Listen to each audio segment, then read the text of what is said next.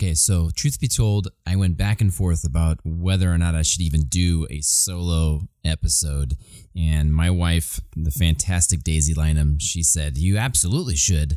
I definitely love to share stories about things that I've screwed up on and the pitfalls that I've had. And it's really the impetus behind the show is for someone else to share their versions of those same types of stories because I think that everyone can really learn from them. And this one's mine. And this is how I got into the dance business there are people that still ask me, you know, were you born dancing? I'm sure you've been dancing all your life. And I've heard that. And now I'm going to set the record straight. I was not born a dancer, but this is kind of how the dance chapter in my life was born. What happens when you combine business, pop culture, and at least five analogies to ballroom dancing?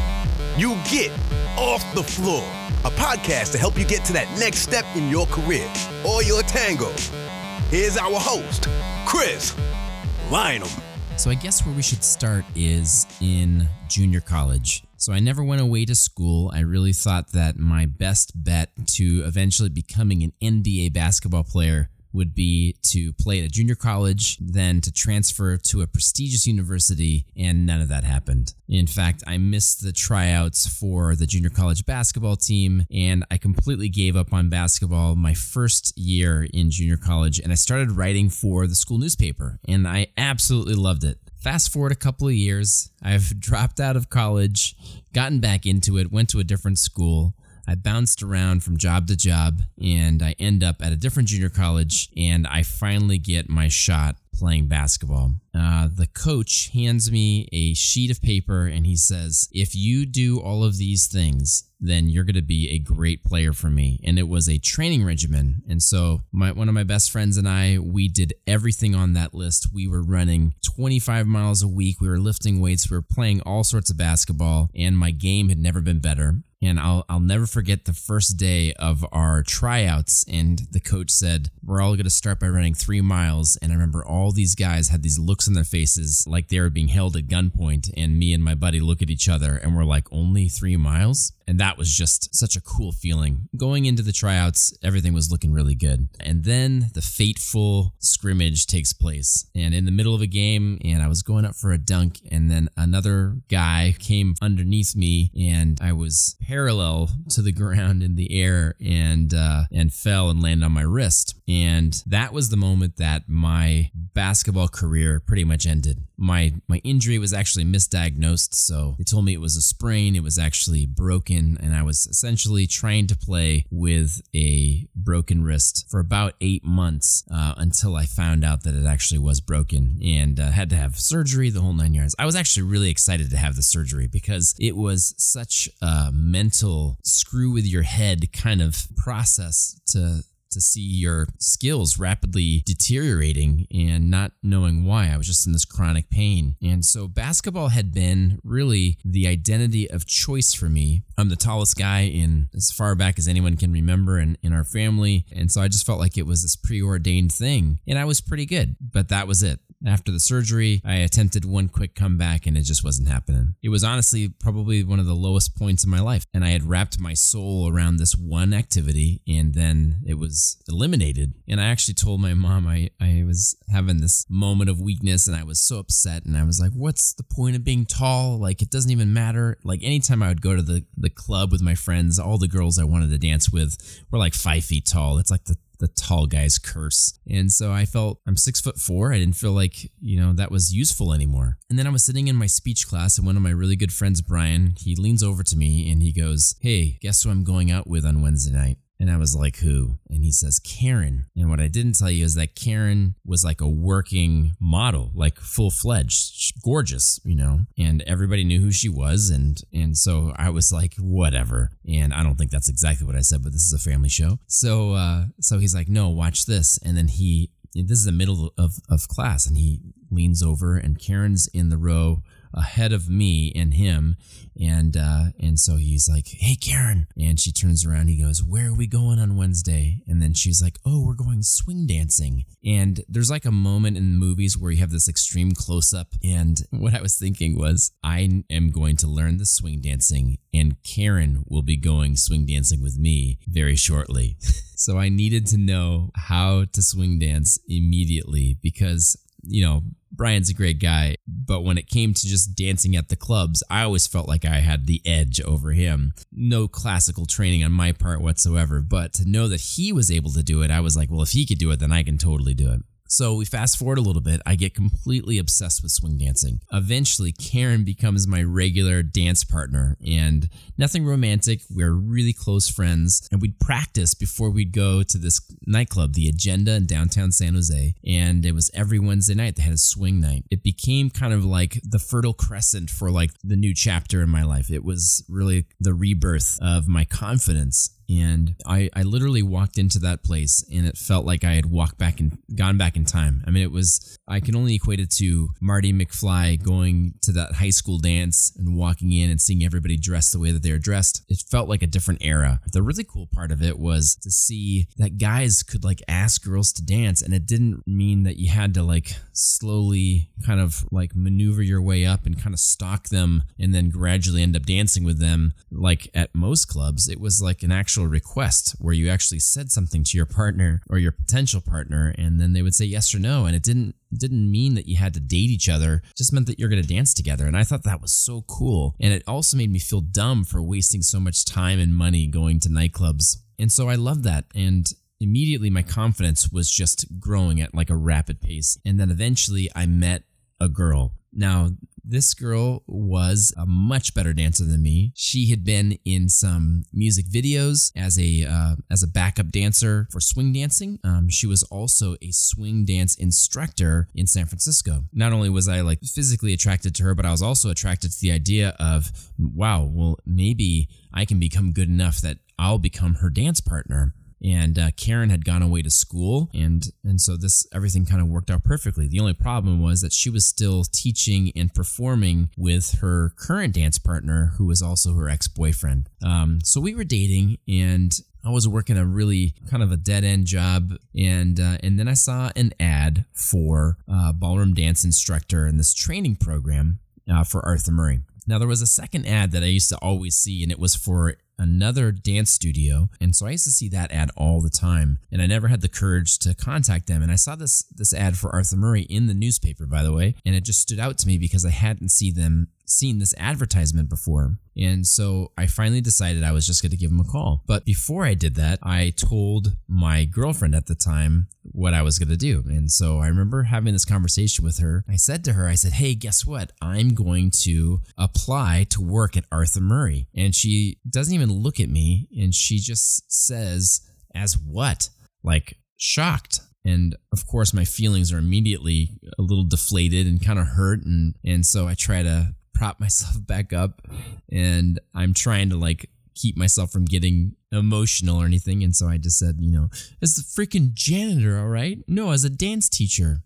And then, like, stone cold response, she says, You'll never make it as a dance instructor. And she said, The first thing is that it's too difficult. And the second thing is that you're only doing it because I'm a dance instructor. So you won't be any good at that. And for me, like looking back on that, it's probably it was the first real kind of like punch in the gut um, to this new identity that had been formed. But when I look back on it, and if you think about like Joseph Campbell's hero's journey, there's all these these moments that are chronicled through that process where the hero has to be challenged in some way. And and some of these small challenges like kind of build up the hero's skill set and they develop them to a point where they're ready to take on even bigger challenges. And i realized looking back on that that this was absolutely that. And so because she told me that and i'm really wired for if someone tells me that i can't do something then i'm going to just rub it in their face. And uh and so sure enough she said that to me and i just internalized it and then I just said to myself, one day you will see that I can do this. So go back home, and with all of that motivation, I take the initiative and I call both of these dance studios. And I had written down the phone number on a slip of paper and I still kept the slip of paper, uh, and I, I, wish I could find it the, today, but I I don't know where it is now. Um, but I wrote the numbers to both of these dance studios, and I called the first one, and I am just like primed and ready to go. Like I'm going to make these phone calls the way that you know a team comes out of the locker room before like a really big game like you're just ready to punch something you know and uh, and so i make these phone calls and i call the first place and literally the phone call goes like this Hey, I am calling about your ad in the newspaper about dance instructors. And the lady says to me, How tall are you? And I'm not really familiar with any of the dance industry at all. So I'm just totally new to it. And so I told her I'm six foot four. And then she says to me, We're not hiring. And I'm talking to, and I said, Well, I mean, I'm, I've got some swing experience. And then, and then I realized that I'm talking to a dial tone. Like she hung up on me And I'm like, okay. And fortunately, I guess because I was so greased up to prove this girl wrong, that that didn't sway me. And so I flipped the piece of paper over and I call Arthur Murray and they said, yes, we would love to meet you. Um, why don't you come down for an interview? And so I said, when? They said, why don't you come tonight? And so I'm thinking, okay. And so I get myself together. I had just um, gone to a big uh, swing dance event where um, it was that you had to you had to wear like you know shirt and tie, and so it was like the first sets of shirts and ties that I had ever purchased since probably my like eighth grade graduation or or or maybe for like a basketball game, an away game for uh, for varsity basketball in high school. And so I'm feeling really good about myself because I own a dress shirt and a, a pair of slacks that aren't Z Cavariccis. So I, I get in my car and I uh, I drive across town. I'm driving my old 68 Mustang. It's pretty awesome.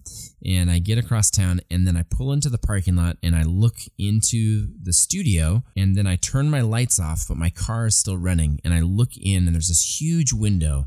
If you ever go by Arthur Murray in San Jose, it's on De Anza Boulevard. There's this really, really big window and then I just see all these people dancing, and it's dark outside, and so, um, but I'm just sitting in my car, and I'm looking in the window, and I'm seeing the people dancing, and I'm realizing that there's no the front desk is not at the front of the of the studio. The front desk is beyond the dance floor, and if you've ever had to walk into anything important, you've had to walk to talk to your boss, or you know you're you're walking into some big sales presentation, whatever the the geography is between you and that place that you're going, sometimes it can feel a little bit like hot lava or any sequence of an Indiana Jones movie.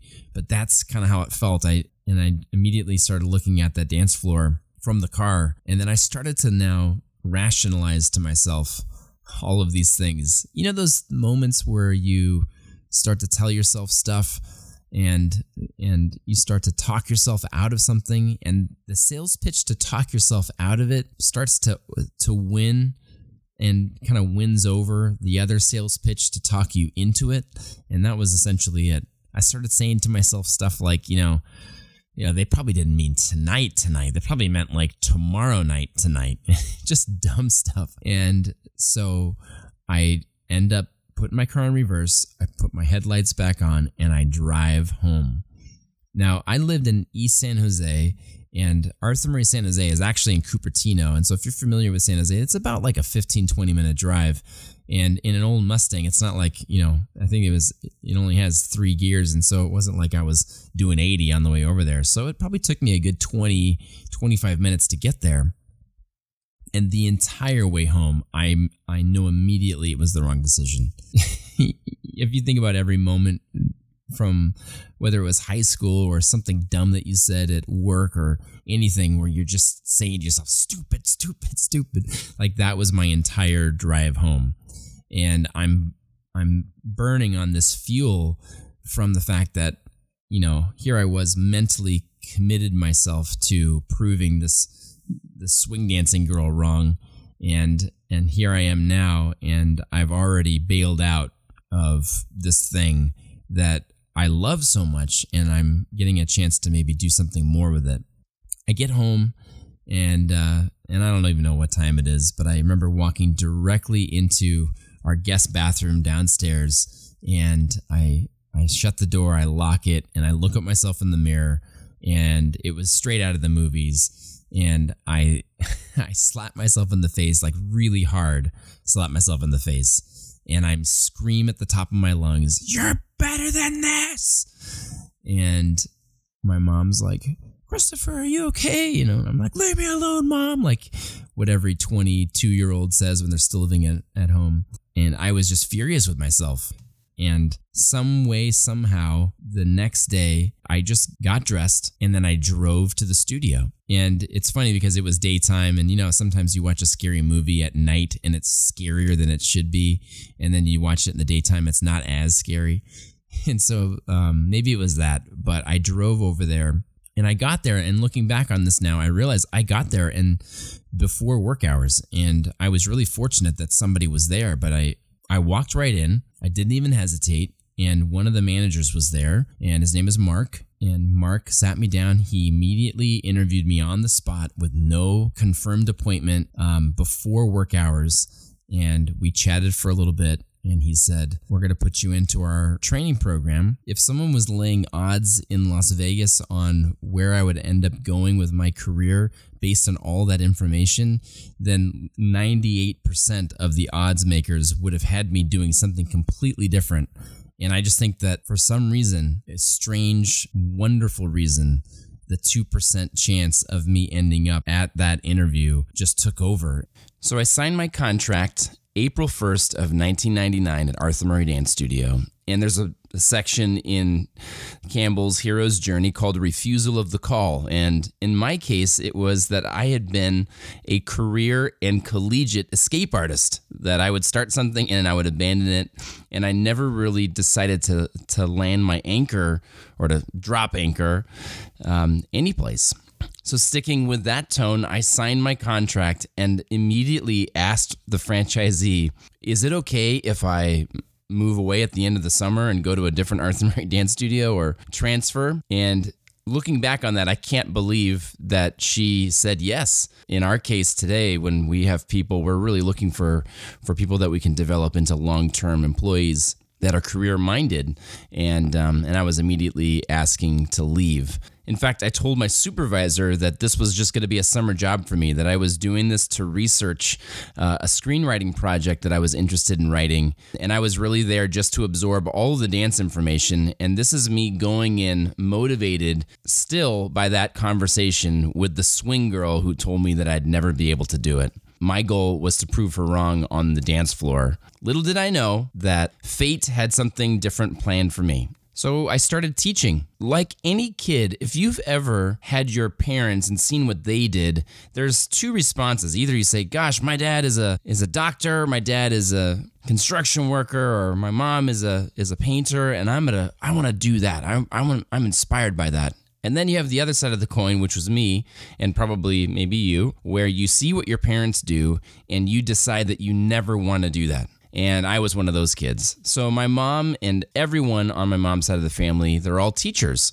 And I remember saying to my mom, I will never be a teacher. And just like any romantic comedy at the beginning of the movie, the person that hates their neighbor, they say, You will never catch me holding hands with that person. And by the end of the movie, they're married. That was essentially it. Uh, funny side note so while I'm teaching, I'm really getting the hang of it. I'm actually I really enjoy just the idea of of assembling information, and then and then delivering it. And you know part of me always felt like I could be a stand-up comedian at some point. And so I always felt like this was like my set like this was my show. And so I would I'd be able to infuse my sense of humor be able to now infuse my my love of what I was what I was doing.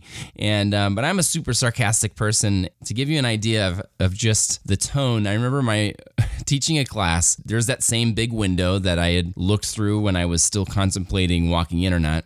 And I'm teaching in front of that window. And that's kind of a cool metamorphosis. And then these two people are looking through the window, and I see all this, the students are looking over my shoulder, and the window is right behind me. And I turn around and I say, Oh my gosh. And they're looking through the window as my mom and my grandmother, both teachers. And this is their first time seeing me in action. And I remember uh, this is so funny because I I told everybody I said you guys this is a really big treat that that's my mom and my grandma Now, what I didn't tell you was that anytime anybody would stop and look through the window, I would say that it was a relative of mine. And it could be just anybody. It could be like, you know, a little Korean man going to the dentist down the, the strip and uh, looking through the window and say, hey guys, I just want to let you know that's my dad. He's just coming to check up on me. And so people would laugh, and that was like my go to joke. Well, this time I said, that's my mom and my grandma. And it really was my mom and my grandma. And everyone stopped and they went, yeah, right. And so there's the payback for being sarcastic and uh, using that joke uh, ad nauseum but that was such a great moment. And my mom and my grandma, they, they, I walked them in, and people started to realize this might be true. And uh, they sat down and they watched me teach. And uh, that validation meant so much to me. And so, bit by bit, I'm falling in love with teaching. It really is like that romantic comedy. I wasn't expecting it. I was thinking that I was going to get one thing. I was really starting this path for selfish reasons. When I look back on it, it was selfish because I was trying to just better my skills. And what I didn't realize realize what was really the calling was to try and better other people. So there's this point in a hero's journey, and it's called apotheosis. And this is the point where, if you think about like the Matrix, if you think about uh, Star Wars, if you think about that moment where after all the training, the hero comes to this realization. And so in the Matrix, Neo realizes that he's the one, and all these bullets that are coming towards him, he holds his hand out and they just stop. And he realizes that he controls this universe. Well, after a couple of years, guess who I run into? That's right. It's a swing dancing girl.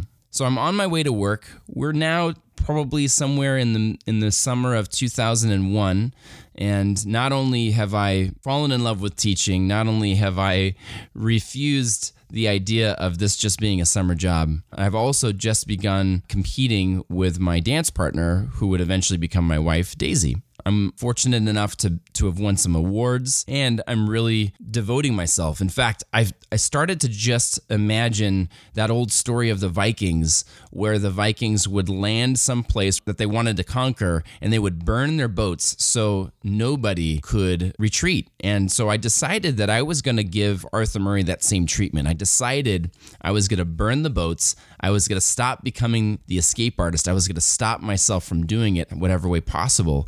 And uh, and then see what would happen from a career standpoint if I dove in 100%, just like I did with basketball. Was probably the only other thing I was so fully committed to, and so I decided I was going to do the same thing, and it really paid off. Imagine that. And so one day I'm on my way to work. I now have worked way up to have my own apartment. Um, well, I, I shouldn't say my own apartment. I I've worked hard enough to the point where I've got a room in an apartment. I had the master bedroom, but the master bedroom in something one shade above a crack house isn't much to brag about, but it, it meant a lot to me. And so I'm working really hard. I'm on my way to work, driving my old 68 Mustang, and I hear this horn honking and I look over and it's the girl. It's the first time I have seen her and it takes me a second to register who she is and she has her window down and so I awkwardly am rolling down this manual window roller downer thing on a, an old car. So she yells over to me, "Oh my gosh, how are you?" And we're going back and forth and she says, "Where are you going right now?" And I said,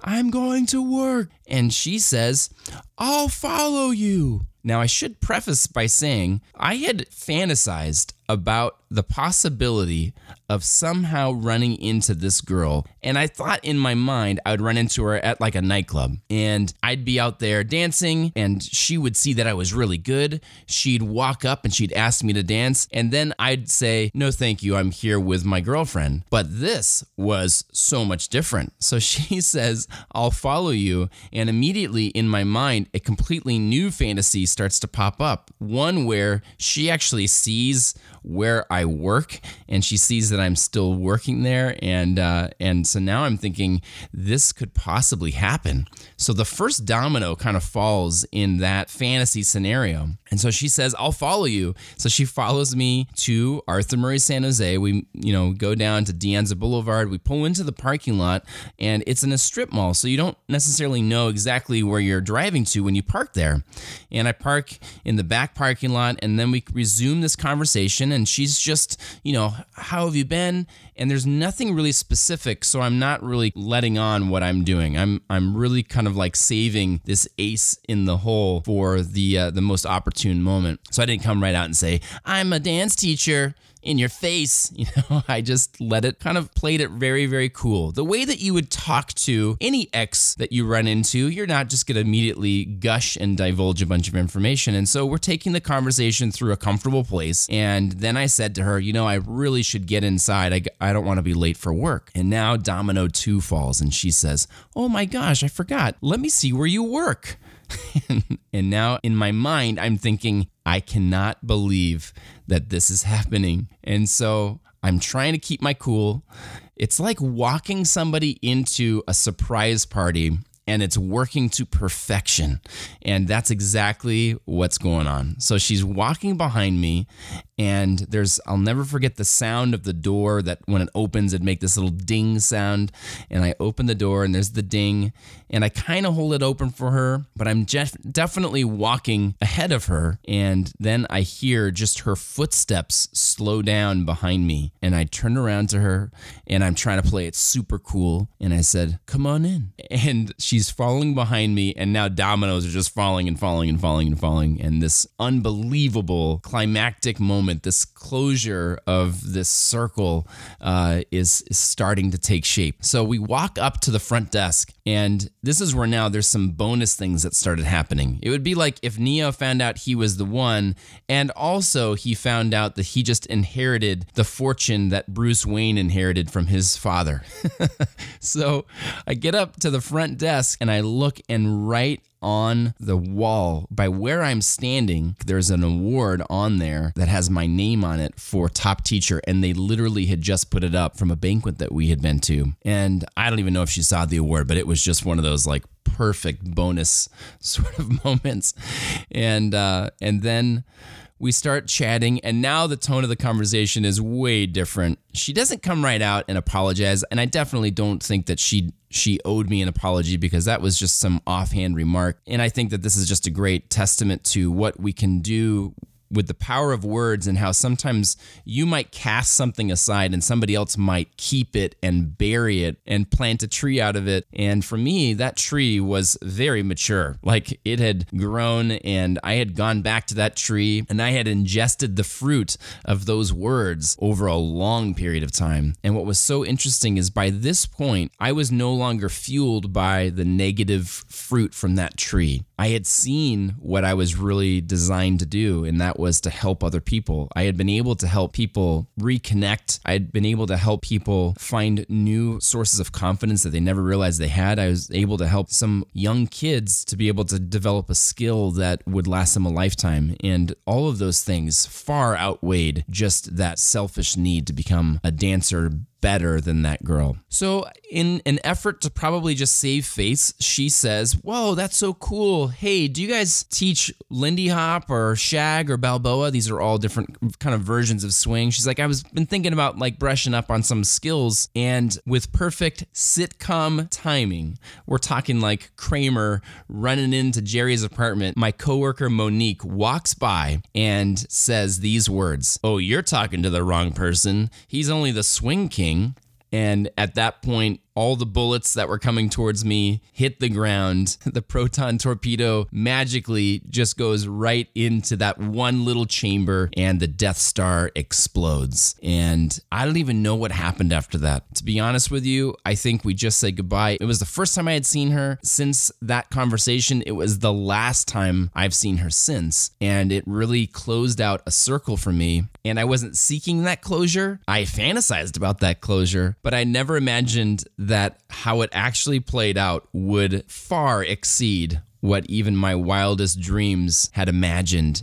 If you go back to Luke Skywalker, the fact that he blows up the Death Star and is on the verge of becoming a Jedi, it would be hilarious if some supervisor in the Rebel squadron said, You know, kid, I think that you have a shot with our squadron.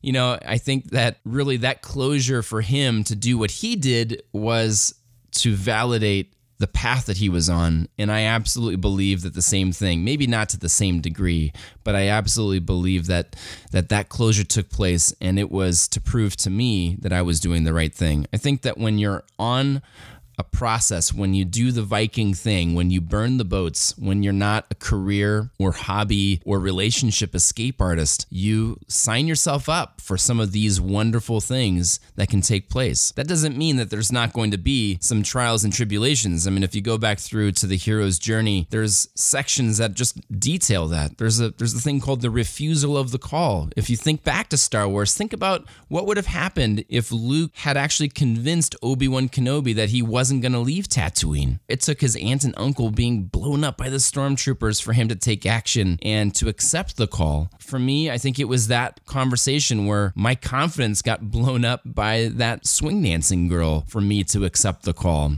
You know, for you, it might be that you just got laid off from a job that maybe you aren't designed to do. And then that becomes the reason why you accept the call to become an entrepreneur, that you accept the call to to pursue a passion that you've always always had, but it's going to probably be born in some type of adversity.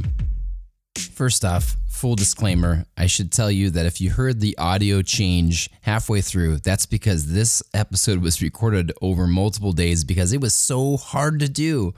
Oh my gosh, editing and listening to my own story has been a rite of passage in and of itself. So, thank you for getting through it. and I hope that you learned something from it. If anything, I hope that you learned that even if you get some negative feedback, ultimately you decide what to do with that. I think that progress comes in weird and sometimes painful packaging. And in my case, it took somebody challenging me and telling me that I wouldn't be any good to kind of shake me loose of this comfort zone cruise control that I had been stuck in. And I'm so thankful for that. Speaking of being thankful, I can't finish this episode without thanking my wife. She took a risk being my dance partner. She became my business partner. She became my wife in that order. And she also encouraged me to do this episode to share my story. And I'm really eternally grateful for that. I'm also very, very grateful, obviously, for my family, for my best friends, for all the support that they've shown me, for my Arthur Murray family the current Arthur Murray family, but also the Arthur Murray family that first welcomed me through the door in Arthur Murray San Jose. Bobby, Juan, Carrie, Christina, my training class sister, and everybody else. I just am so grateful for all of the wonderful times that we had together. There'll be plenty of stories to come about those times. I hope that you're enjoying this podcast. I am really having a great time doing it, and I hope that you're getting some value out of it. If you enjoy it, and if you think that this is for you, please hit the subscribe button on iTunes, on SoundCloud. And thank you again for joining me on this very special episode of Off the Floor.